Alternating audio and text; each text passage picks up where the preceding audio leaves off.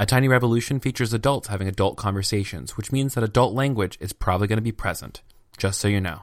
Hey friends, Kevin here. Before we begin this podcast, I wanted to share with you something really, really cool. Here's a sneak peek at my friend's new podcast, Kaleidoscope. Kaleidoscope is a podcast about identity, faith, and social engagement in these dangerous times, and it's going to feature conversations with some really incredible people. Here's the season one trailer. Welcome to Kaleidoscope. I'm your host, Deborah Jian Lee. So I'm the only brown guy at this white Christian party, and this drunk guy stumbles towards me. He looks at the beanie I'm wearing and he says, Why don't you take that hat off? You look like a terrorist. He very calmly took the Bible and then tapped on it and, and showed me the verses that, you know, spoke to women shall have no authority over men in the church. You know when you like are in such a sad, lonely place and you ask your deepest, darkest questions. Like, I'm black, I'm a lesbian, and a Christian. Is there a church for me? I've been reporting on the margins of faith for years. All right, I'm just gonna test the sound. And on this podcast, I'll explore questions of identity, existence, and social engagement. Um, so I thought we could just start by talking about the faith of your youth. I'll be hosting conversations with people from across the spectrum of belief and non belief, and we'll travel to the moments that taught them how to engage life and the world in fulfilling ways. I was like, all right, I'm gonna go out and I'm gonna go to a queer bar as a queer person and I'm just gonna try it on and see how it feels. You realize that you were contributing essentially to white supremacy. It causes you to really second guess what you're giving your life to. Join me and my guests as we expand the conversation about how we can be more fully ourselves. So it did feel kind of weird that my first tattoo wasn't a Christian tattoo, um, but then I have this big gay tattoo. More fully awake. It's hard. I mean, it's hard to tell the truth, but it has never seemed more urgent than it does right now. And more fully engaged in this new era. We need to be actually challenging the policies that are hurting the marginalized. You'll feel all the feels. My heart's going like a rabbit. And see the constantly changing pattern of existence. There's still so many things that are hard, but now I feel fantastic. So subscribe today and take a look into the kaleidoscope. Let the world see you. When they do, they'll never be the same. You can find Kaleidoscope across social media at KScopePod. That's KScopePod. And at kscopepod.com. And on top of that, you can go back and listen to a really great interview I had with Deborah Jian Lee on A Tiny Revolution on episode 12 called The Beautiful Burden. So, yeah, go subscribe to Kaleidoscope in the Apple Podcast Store, leave it a rating, share it with your friends. This is going to be a really good one, you guys. Okay, here's the show this week.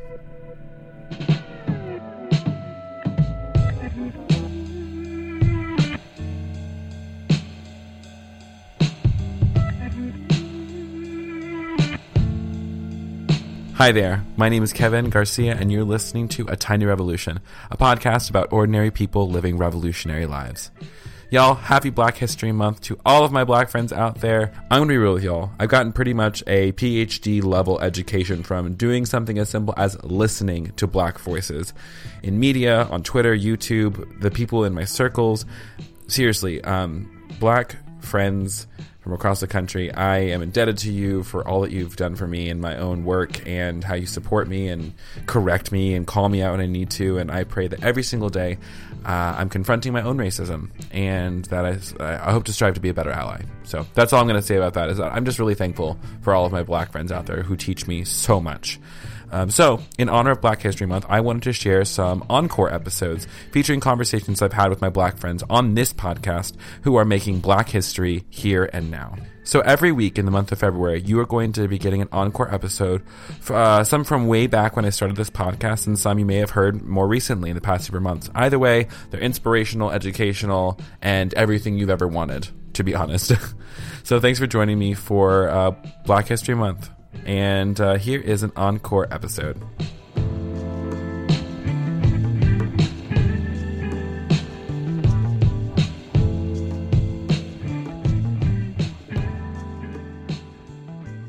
let's talk about my friend Alicia Crosby. I think what's funny about being in queer Christian world is that we often know each other through the internet um, and, and, and interact with each other as well before we actually meet in real life. And then we meet in real life and it's like, wait, have we met in real life yet? I don't know. And that's how it happened with my friend Alicia Crosby. We met at GCN this past year, and honestly, we looked at each other and was like, have we met in real life before? I don't know. And then we kind of giggled, and then um, we both had to run off to do our separate things. Um, but I'm so grateful that she sat down with me to share a bit about her life and her work with this podcast, and also like again like have a mild therapy session because that's what these conversations are for me. So a little bit about her. Alicia Crosby has always been the type of person to color outside the lines, a trait that comes in handy as co founder and executive director of the Center for Inclusivity, or CFI, located in Chicago. Her passions for justice, spirituality, engaged activism, and community engagement led her to pursue an MA in social justice and a certificate in nonprofit management and philanthropy at Loyola University Chicago. She also has a BA in interdisciplinary studies from Hollins University. Through experiences within religious, social service, and community empowerment context, and her navigation of the world as a queer black woman, Alicia saw a need to address the spiritual, systematic, and interpersonal harm people experience through the promotion of inclusion and equity for all people through her work. She's proud that CFI is a place where people can bring the fullness of who they are forward and find community that gives them life. She is such an incredible human, and I'm stoked to be sharing our conversation with you today. So, as per usual, grab a beverage of whatever kind you prefer and enjoy this talk with my friend, Alicia Crosby.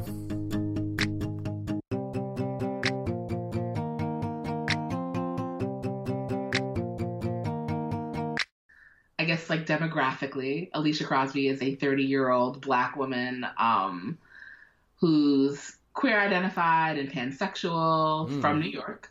Cool. Um, I moved to Chicago though nearly three years ago to start grad school. So I got a master's in social justice and um, a certificate in non nonprofit management and philanthropy. Um, so um, that's actually what brought, brought me to Chicago. Is I decided to, to yeah, to pick up my life and pursue justice um, Cool. full time in my studies, and then halfway through, um, I started a nonprofit with a friend because Wow. apparently that's what you do when you're in grad school, You but not really. yeah, you just started a nonprofit because yeah, just, As you do. you have all that extra time and energy. yeah. Um, and what is uh, what is your nonprofit? it's Center for Inclusivity. So um, the friend that I mentioned, I started this with, is Jason Bilbrey. Um, This who, sounds so familiar, and I feel like I know what you're going to say, and then I'm going to be like, "Oh my gosh, that was you!" Mhm. So Jay actually um, formerly worked at the Marin Foundation. Yep, yep. And- okay, this makes so much sense. I know exactly. I know, I know who you are now. and so, um, so yeah, and Jay and I actually met in 2015. Mm-mm, nope, 2014 when I first moved here. Um, I was doing research um, on queer youth and their religious families, and looking at ways that their conservative religious families specifically could employ a theopraxis of love. So, like, what does it mean if like your theological praxis hmm um, is lived out in love versus whatever the hell it actually is for a number of these kids who are experiencing religious trauma and and, and abuse. Right. Um, and yeah, so I, in me doing this project, that's how I ended up meeting Jay. We, um, in my research, I reached out to a number of organizations, universities, um, shelters who worked with queer youth, um, Marin being one of them. And, um, and yeah, like we sat down and talked about like, you know, what was out there around like religious families, like, and, and young people, um, who were queer identified, just seeing like, you know, just what the landscape looked like in terms of research. We vibed really well. When he left the organization, um, we had a sit down and we talked about what would it mean to start a, a nonprofit Mm-hmm. whose mission missional heart was to create space where we could explore inclusion of sexual and gender minorities from a faith perspective, but that was multi-faith and also included communities mm. or people who were of not any faith, who didn't have a faith tradition. Mm-hmm. And so, yeah, we started CFI in May of 2015, and we're going into year two of operation. Wow. Yo, that is so nuts to me. Mm-hmm. Like, and I love I love that Mm-hmm. because like what like what does it mean for someone to have a theopraxis of love? Mm-hmm. Even even I guess like regardless of like what you where you fall like theologically speaking. Mm-hmm. Um, what does it look like to still have that presence? So like when you're talking to individuals, to youth, to parents of youth, um, like what like how how do you explain this whole thing to them? Like like what's Um, like what's like the general approach? I mean, just kind of. I mean, it's pretty simple. It's like just what you said. Like, what does it mean? Like, regardless of like your ideology, where you fall, like what your theology is on on what it means to be LGBTQ. What does it mean for people to be in relationships, to be partnered? Regardless of all that, what does it mean for you to live out a theology of love? What does it mean to care for folks? Um, the beautiful thing is in the work that we do with the center. Um, to be honest with you, because we are an organization that does work from a multi faith perspective, more often than not, because we're affirming, like we speak to populations that are working towards inclusion on their end, and they already are affirming. I mean, Mhm. definitely we want to have more of these conversations, like within people, with people who are within conservative spaces. Mhm. Um, but yeah, when given the opportunity, that's what I ask: is, you know, what is love, and how do you act out of that? Yeah. like if this is like your tradition whether that tradition be islam or or christianity or judaism and like love or, or commitment and, in relationship in terms of what it means to be community like what does it mean to live out those those practices? Um, have you ever worked with like a, a population that I was like kind of like describing like my church where like they are kind towards LGBTQ plus people, but they are uh, not doing anything to like let them say, or they're limiting their participation in uh, the religious community. um we've dealt honestly a little bit less with those organizations just because of how like openly affirming and progressive we are Because Um, people then people just don't want to mess with you, really. we're not necessarily invited into those spaces yeah, yeah, yeah. That makes and sense. it's not that we we wouldn't like relish the opportunity to work with them.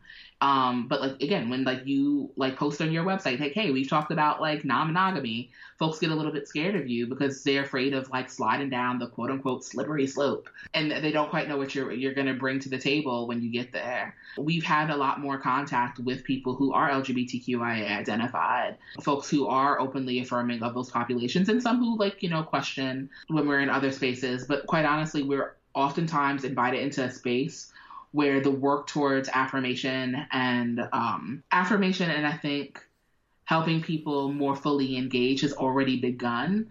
And so we come in to encourage conversation around what inclusion looks like, what it feels like, like how is it made tangible. Um, and How just is it made tangible? opportunities. Yeah. No, so like, No, so, like, like, when with that question right there, like, how is it made tangible? Like when, like when you're going into those spaces of like churches who say, "Oh yeah, we're open and inclusive," or we're like we're working towards that. Um, Mm-hmm. What kinds of like questions are you asking, or is like there some sort of metric that you're gauging with them? I wouldn't say that there's a metric per se because every community is different. What full participation looks like to to be involved in a community, like it varies from space to space. But I mean, are people like fully able to engage? Like whatever levels of engagement you have like present here. So if it is like a religious community, are you is this an institution where people can participate in like in the the teaching mm-hmm. in the prayers in you know leadership? You know i mean and that's definitely something that's true outside of like religious specifically religious space. Mm-hmm. So like in like other like nonprofits that would look to be more inclusive it's like are people like represented in your leadership? Are folks you know taking charge of of projects? Are there initiatives that specifically support this community in this space all of those things I think go towards seeing in inclusion be a priority. That way people are fully engaged, but also see themselves represented like in the full life of this organization or institution. But like one of the things I definitely advocate for people doing within like within a spiritual context mm-hmm. is like to question what church is. And I definitely wholly understand and respect the decision of you and the other folks who are in like your community to stand to create and, and to cultivate space where you are but for some people like their best spiritual life isn't lived in those spaces. Mm-hmm. And I think that there's a, a maybe a dual conversation or, or just another path of conversation that needs to happen. It's like, what is spiritual community to you? How is it that you engage with God or the divine? How do you engage with others? How are you like spiritually uplifted and enriched? I think that's a big thing I've personally wrestled with too. Is like, I often wonder, what am I doing? Like, You know, why do mm-hmm. I, why am, why am I sticking around? Like, like, I think like to do work like this, like sometimes it takes that kind of grit of just like you know the, like the, the capacity to be heartbroken over and over again and almost like let yourself be seen like by mm-hmm. the people around you and like and i'm not trying to like sound like a martyr it's like something awesome but mm-hmm. i think there is something to be said for people who decide to stick in spaces that are where people's like where people basically say like you don't like this isn't the space for you and you're saying like actually i have every right to be here um Absolutely. letting like your active resistance be your your just your presence in the room hmm No, I mean that's totally necessary. And what's the other word I'm looking for? It's it's it's necessary. It's honorable, and it's and it's something that needs to be done. Mm-hmm. It absolutely needs to be done. Um, my questioning like spiritual community and like and how it is that I found it personally Mhm. came like years before I came out. I just got tired of like being in space and like not feeling fulfilled or like taught or feeling like I was really gleaning anything from like those experiences. And for you, what would you what would you describe as healthy spiritual community or just healthy community for people? Again, I think that really depends on who you're talking to, like what they need. I've shy away from from giving like descriptors of things um that are super specific because like people have like you know needs that may differ from the next person's. But I mean, I think that there are just some, you know, general things that people could look for. Like, is this a community that helps them be the best best version of themselves? Are people supportive and do they rally around each other like when needed? Whether that be in times of crisis or, you know, when someone's grieving or you know, even for celebration. Celebration is like a need to support people where people can show up as as they feel to show up. And I mean that both in like like a literal and like, you know, like in a metaphorical sense Mm-hmm. you know, one of the my biggest irks in community is like if you like aren't somewhere for a long time and people are like, Oh, so where have you been? And it's just like I'm not here. Like I mean, it happens Yeah. sometimes. There are weeks sometimes where it's, I won't have like the emotional or like the emotional capacity to like go to church because Mhm. like I if I'm already walking in like on the defensive Mhm. or if I go to church and like it's just making me more sad to be there, maybe I shouldn't go and like Mm-hmm. giving myself permission Mhm. to take time when I need time to Mhm. like be angry or whatever and then like seek out community in other ways whether it's you know, I'm to go have a drink with my friend Mhm. um, or I'm going to like on Tuesday nights. Me, I have a group of friends who on Tuesday nights we get together, we turn off our phones, and we just ask each other, "How are you?" Mhm. And then we have we have a two drink minimum. Yeah. So, so we uh, we just uh, that's like, and I'm like, that's church. And It then if someone and if someone needs to be prayed for, we pray for them. And if Mhm. someone needs like a resource, like we'll we'll f- help them get it. And Yeah. that to me was just like, wow, like I have a church of eight people who meets in my living room every other Tuesday ish, and like that does more to fill me up than like going to this highly produ- like to like a highly produced Mhm. uh Christian music concert that happens. And then on top of that, just like if the content from the platform is whack, I don't want to sit there and listen to that. I mean, there's so much wisdom to be gleaned in like those eight people gatherings, right? Whether or mm-hmm. not you have like a text open in front of you, the story of your lives is text enough. It's like, what are the ways that God showed up for me? What are the ways that I showed up for somebody else that was God becoming manifest in their world? Mm-hmm. Like, that's church. And it's always been church. And I think that we need to get to a place where we reorient ourselves to understand that as being church. Mm-hmm. I mean, because, you know, I don't know. Like, is this is something that I've been like wrestling with personally for these last, mm, maybe like, mm, three or four. No, there's definitely been more than that. So four or five years.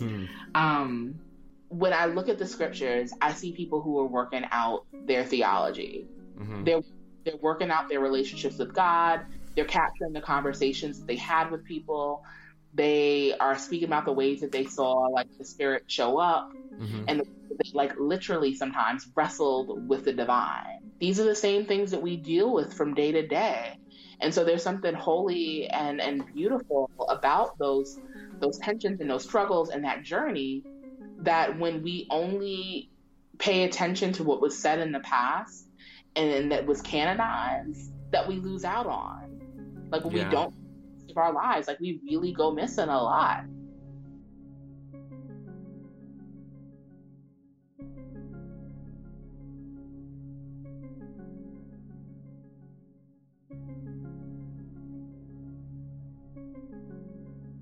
I also think it's like really interesting, like just to think about, or to kind of to try and imagine, like what religious space is going to look like over the course of like the next 20 or even 50 years. When like i mean like when i look at like at least like conservative closed off religion regardless of what religion you're talking about whether it's christianity or judaism or any sort of religious institution like the more closed off they are the more stuck they are in their ways i feel like those are the, the spaces that are gonna start dying out because people are like people are tired of just like same old same old. And you know spaces like you're creating with the center for inclusivity or when i think about like at least like in atlanta in general like how interesting it is that i can you know organize a brunch for just like queer people of faith and how many different stories are walking in the room.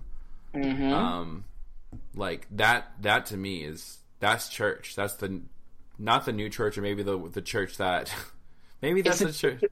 It's a church that's always been. yeah Yeah, it's it's seriously, it's the church that's always been. So like this is the thing that I get like really excited about talking about.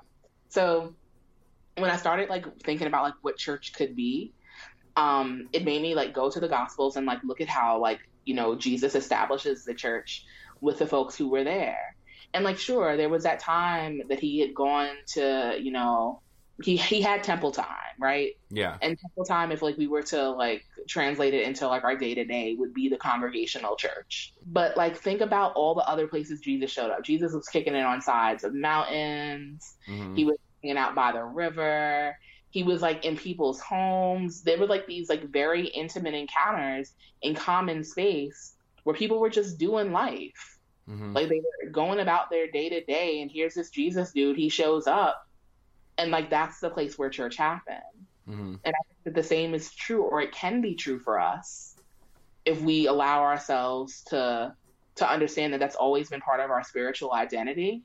Mhm. Like church has always had the capacity to happen in those intimate, small, day to day places. Like it could be in your house, it could be at a coffee shop, and I, it's not necessarily the quote unquote like house church type example Mm. just being present with others and just speaking about life and about navigating, you know, hardship sometimes and just like where God is or isn't and what you're wrestling with or what you're not, like what you're happy about or, or what's giving you grief.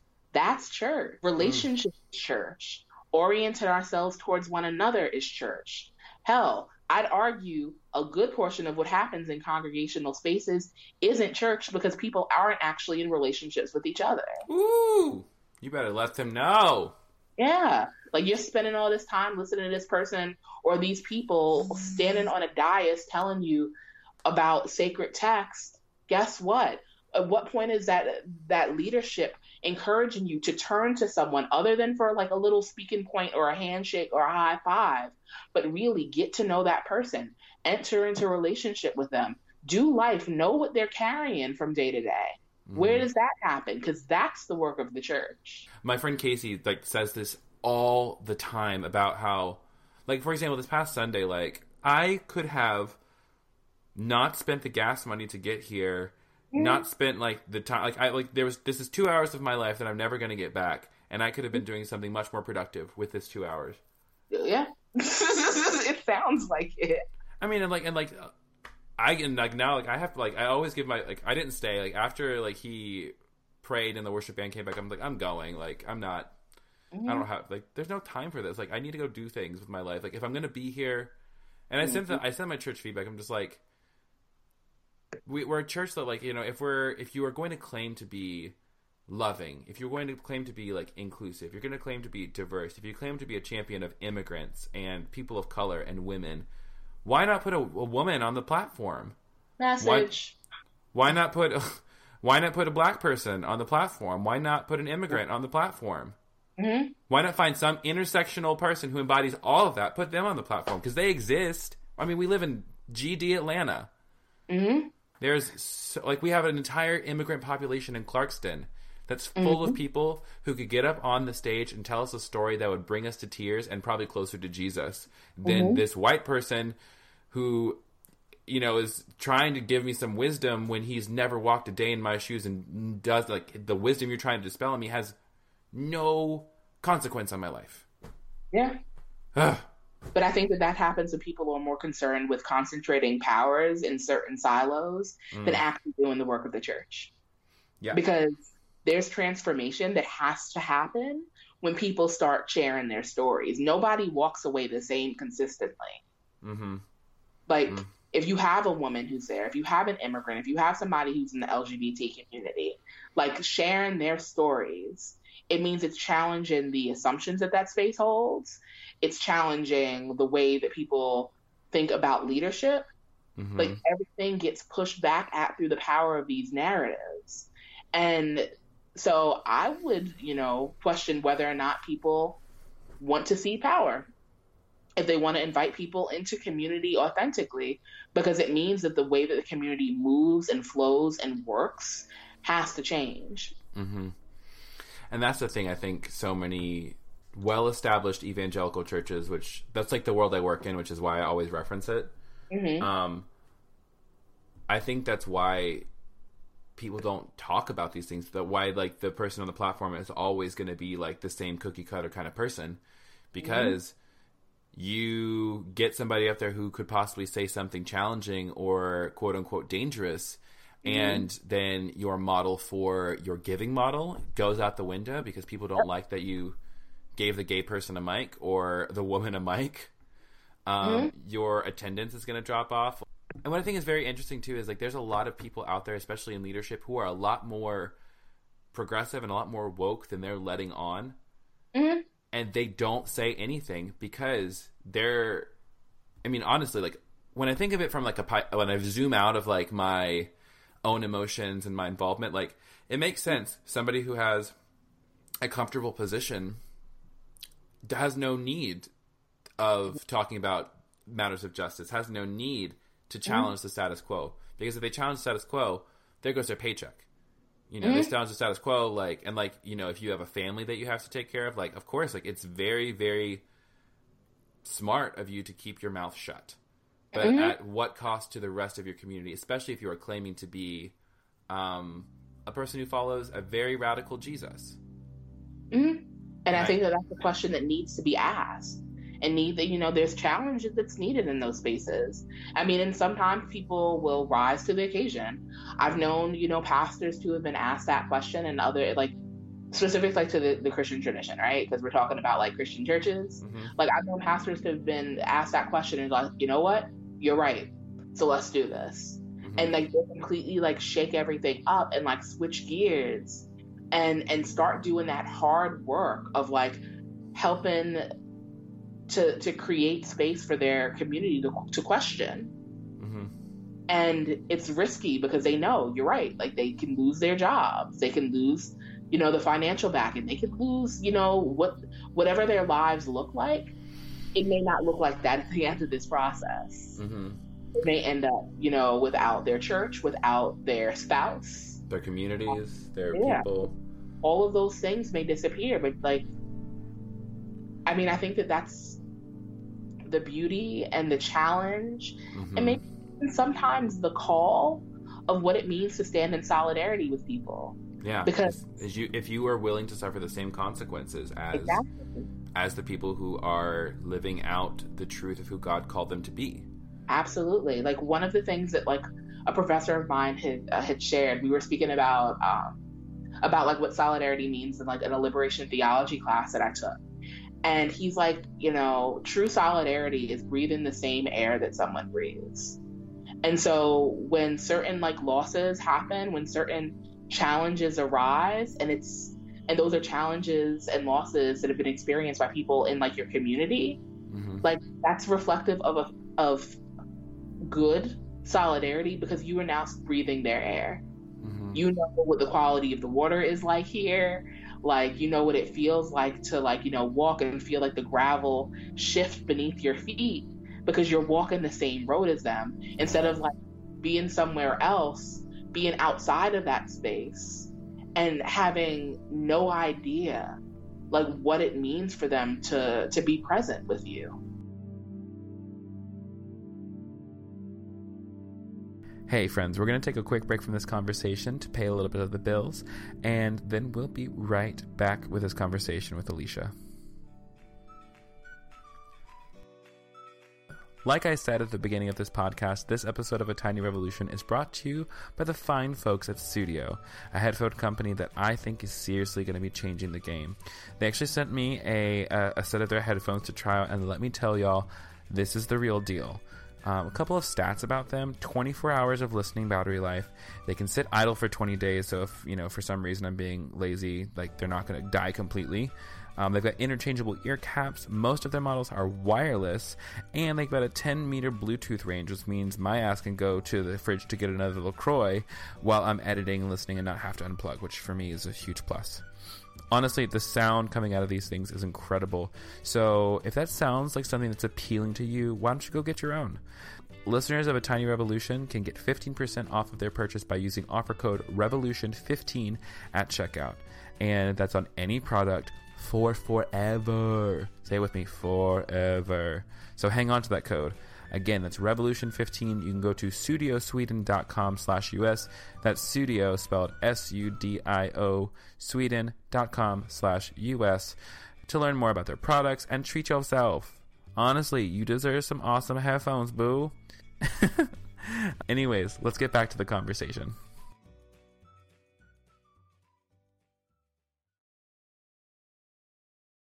And I think this thing that's the the most frustrating thing is people in leadership who will say, "Oh, I love I love my gay brothers and sisters. I really do. I love them." Um, mm-hmm. and yet will will not stand with them, will not fight for them. And like I think that the analogy you just gave of just like breathing the same air, mm-hmm. the the genuine disconnection mm-hmm. from my life, mm-hmm. and how it becomes enough for you to see me a couple times around town during the week, ask me how I'm doing, high five me, mm-hmm. and not really be invested in like my life or yeah. under or, or, even attempting to understand like how hard it is for me to show up week in and week out because of this strange compulsion of the spirit. Mm-hmm. Um, and that just that just sucks, you know. It's trash. Like, it's a trash. It's a trash ass way to exist there's a part of me that wonders like why am I still here? You know, mm-hmm. why do I choose to stick around in a space that is not that loves me in spite of myself rather than just loving me for me? You know? Oh, oh god, that's that's hard. Like that's oh oh god, that's such a hard mm-hmm. a hard thing to to to hold. Yeah. I mean, I, I, I like as you were speaking, like I was thinking about like relational stagnation. Mm and what does it mean to to throw boundaries around what relationship can be um, and how dangerous that is and i think that that's a little bit of what's happening like within like your church community mm-hmm. is they are so sure of themselves and of their doctrines and not giving room for the spirit to like to move and to to live and to breathe um, new life and, and create new things and and push past old concepts and old ways of knowing. Mm-hmm. Um, that there is relational stagnation. It's like this is who we are, and this is what we've done, and this is all we will ever do. Mm-hmm. Like that's a dangerous place to be. It's like I, I like to use a marriage analogy, which the church is so fond of doing. Come on.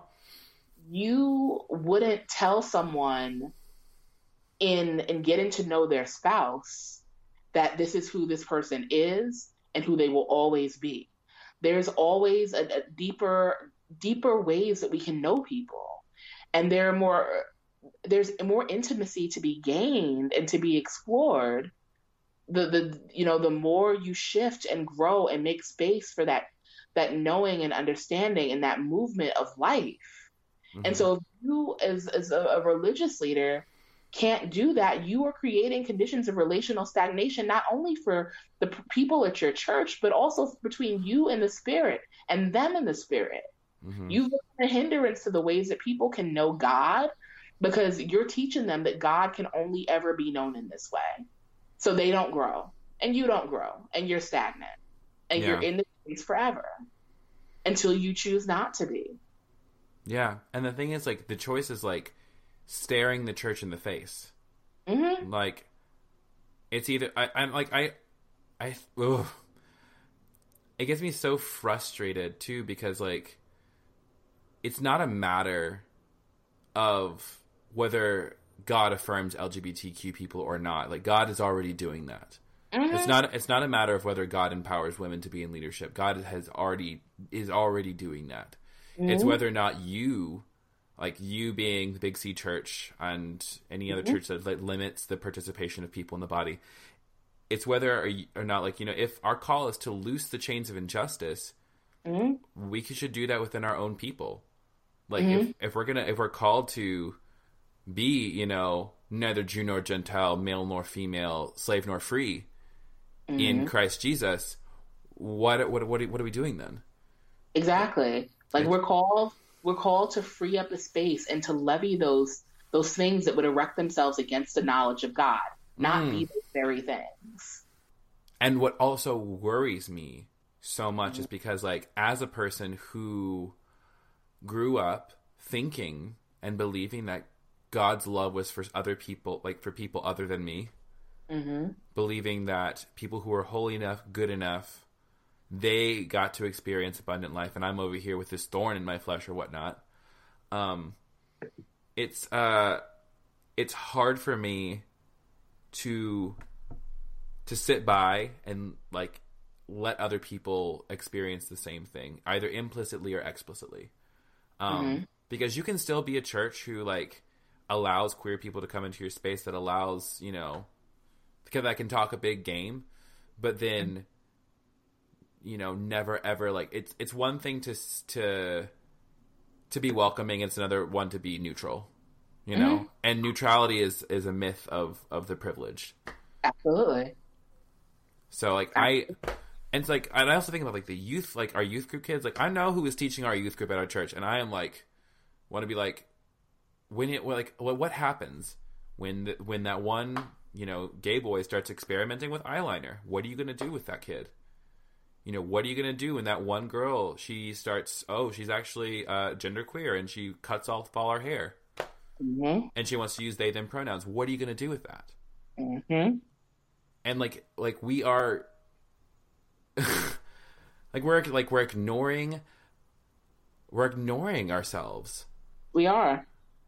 And, and I think, and I think that like the fact that you see this, um, it's beautiful and it's it's also probably indicative of a little bit of, of maybe what your call is mm. is to remind people that we're ignoring ourselves and the danger in doing that and to continue shining light on on those who wouldn't be seen like you're asking the important question like who's missing from this conversation mm. who's not being addressed who's not being acknowledged and how do we draw them into community mm-hmm. and that's mm-hmm. necessary especially in a in an entity that's only, only, only purpose in it for existing is to function as community. Like if a church isn't being community, then what the hell is it there for? IDK. Body, why? Why? Why does it exist? One thing that scares me about like mega churches too is that exact thing. Oh yeah.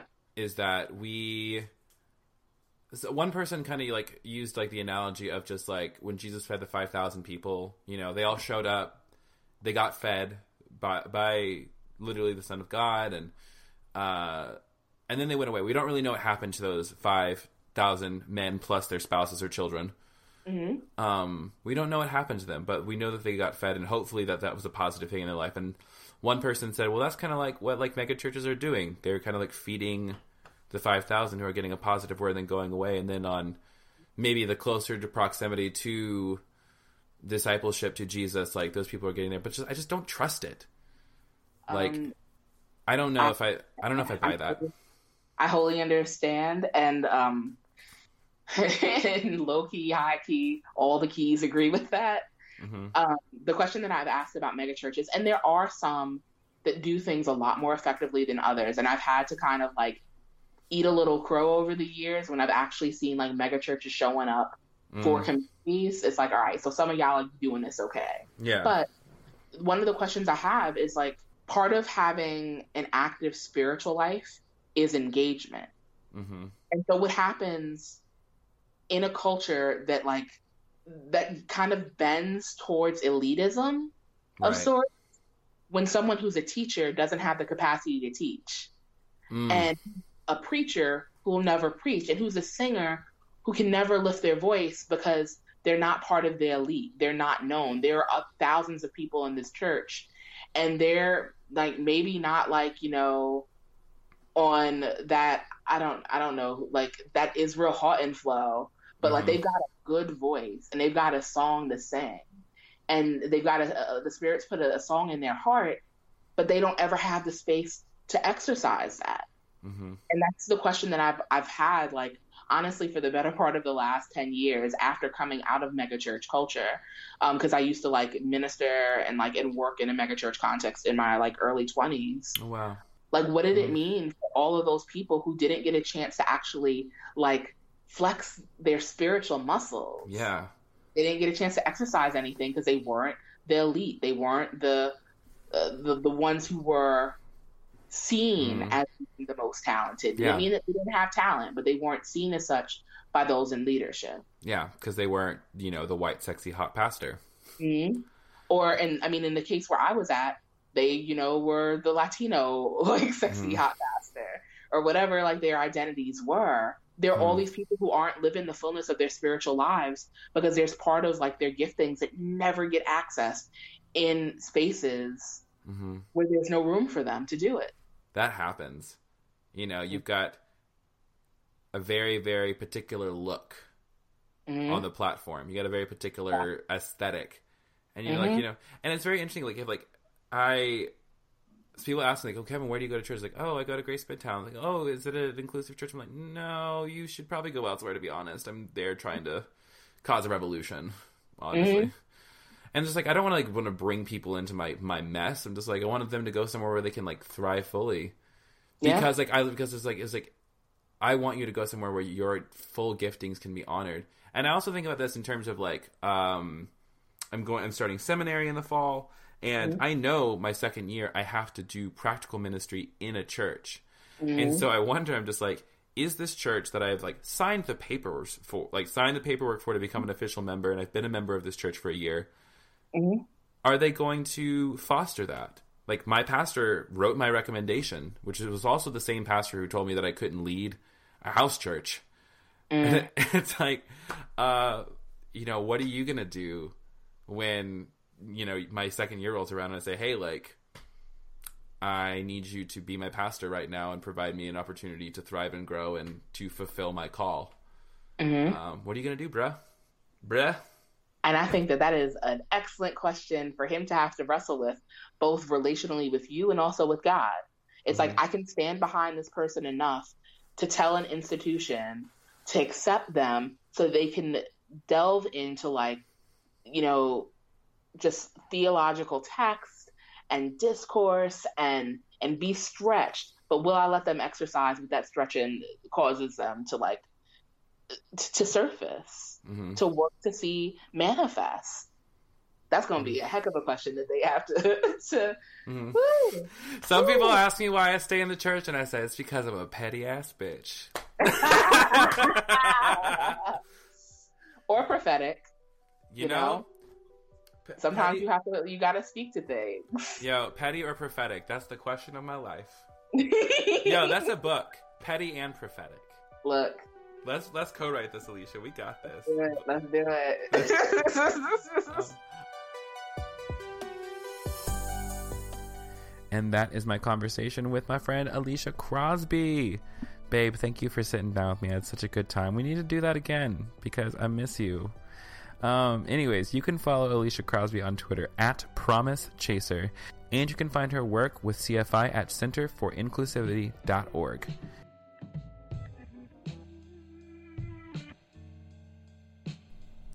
Thanks for joining me for a Black History Month Encore episode, friends. I really hope you enjoyed it. Special thanks, as always, to my amazing supporters on Patreon, without whom this podcast would not be possible. Patreon, if you didn't know, is an easy way for you to give back to the creatives you love who make the content you consume in a practical way. It's a, it's a way for you to invest in the work and make sure that it's sustainable and that it gets better.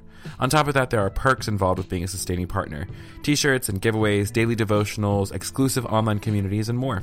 So, if you like this podcast and you're the kind of person who maybe goes out to eat a couple times a week, maybe you buy your coffee instead of make your coffee at home, I bet you have a couple bucks in your back pocket that you'd be willing to give to help create content that is reaching people and helping change some lives in the process. So, uh, if becoming a sustaining partner sounds appealing to you, which I'm sure that it does because you're such a generous human, I know you, you love to give. It's just part of who you are, right? Because you're a good Christian. um, you can go over to patreon.com slash the Kevin Garcia and make your pledge today. On top of that, I'd be super grateful if you could leave a review for a Tiny Revolution in the iTunes store. It's super easy. You can do it on your smartphone, and it's the, probably the easiest way to support this podcast and help get it in front of the people who need it. Finally, I'd love to hear more from you. I'd love to connect with you over on my blog, thekevingarcia.com, where you can comment, uh, leave suggestions, and if you have any ideas for future podcasts, go ahead and leave those in the comment section on the blog. And you can also connect with me across social media on Facebook, Twitter, and on my YouTube channel, all of which can be accessed from my site. That is all from me this week. Join me again next week for another dope conversation. Until then, go see your therapist, call your lover or your PFF, go dancing, eat something delicious, take a nap, take a walk, take a hike if you really are feeling it. Go do some yoga. I don't know. Just do something that makes you feel alive, babe, because you're worth it. Okay? Uh, that's it. Uh, again, my name is Kevin Garcia. This has been another episode of A Tiny Revolution, and we'll talk soon, I'm sure. Bye, honey.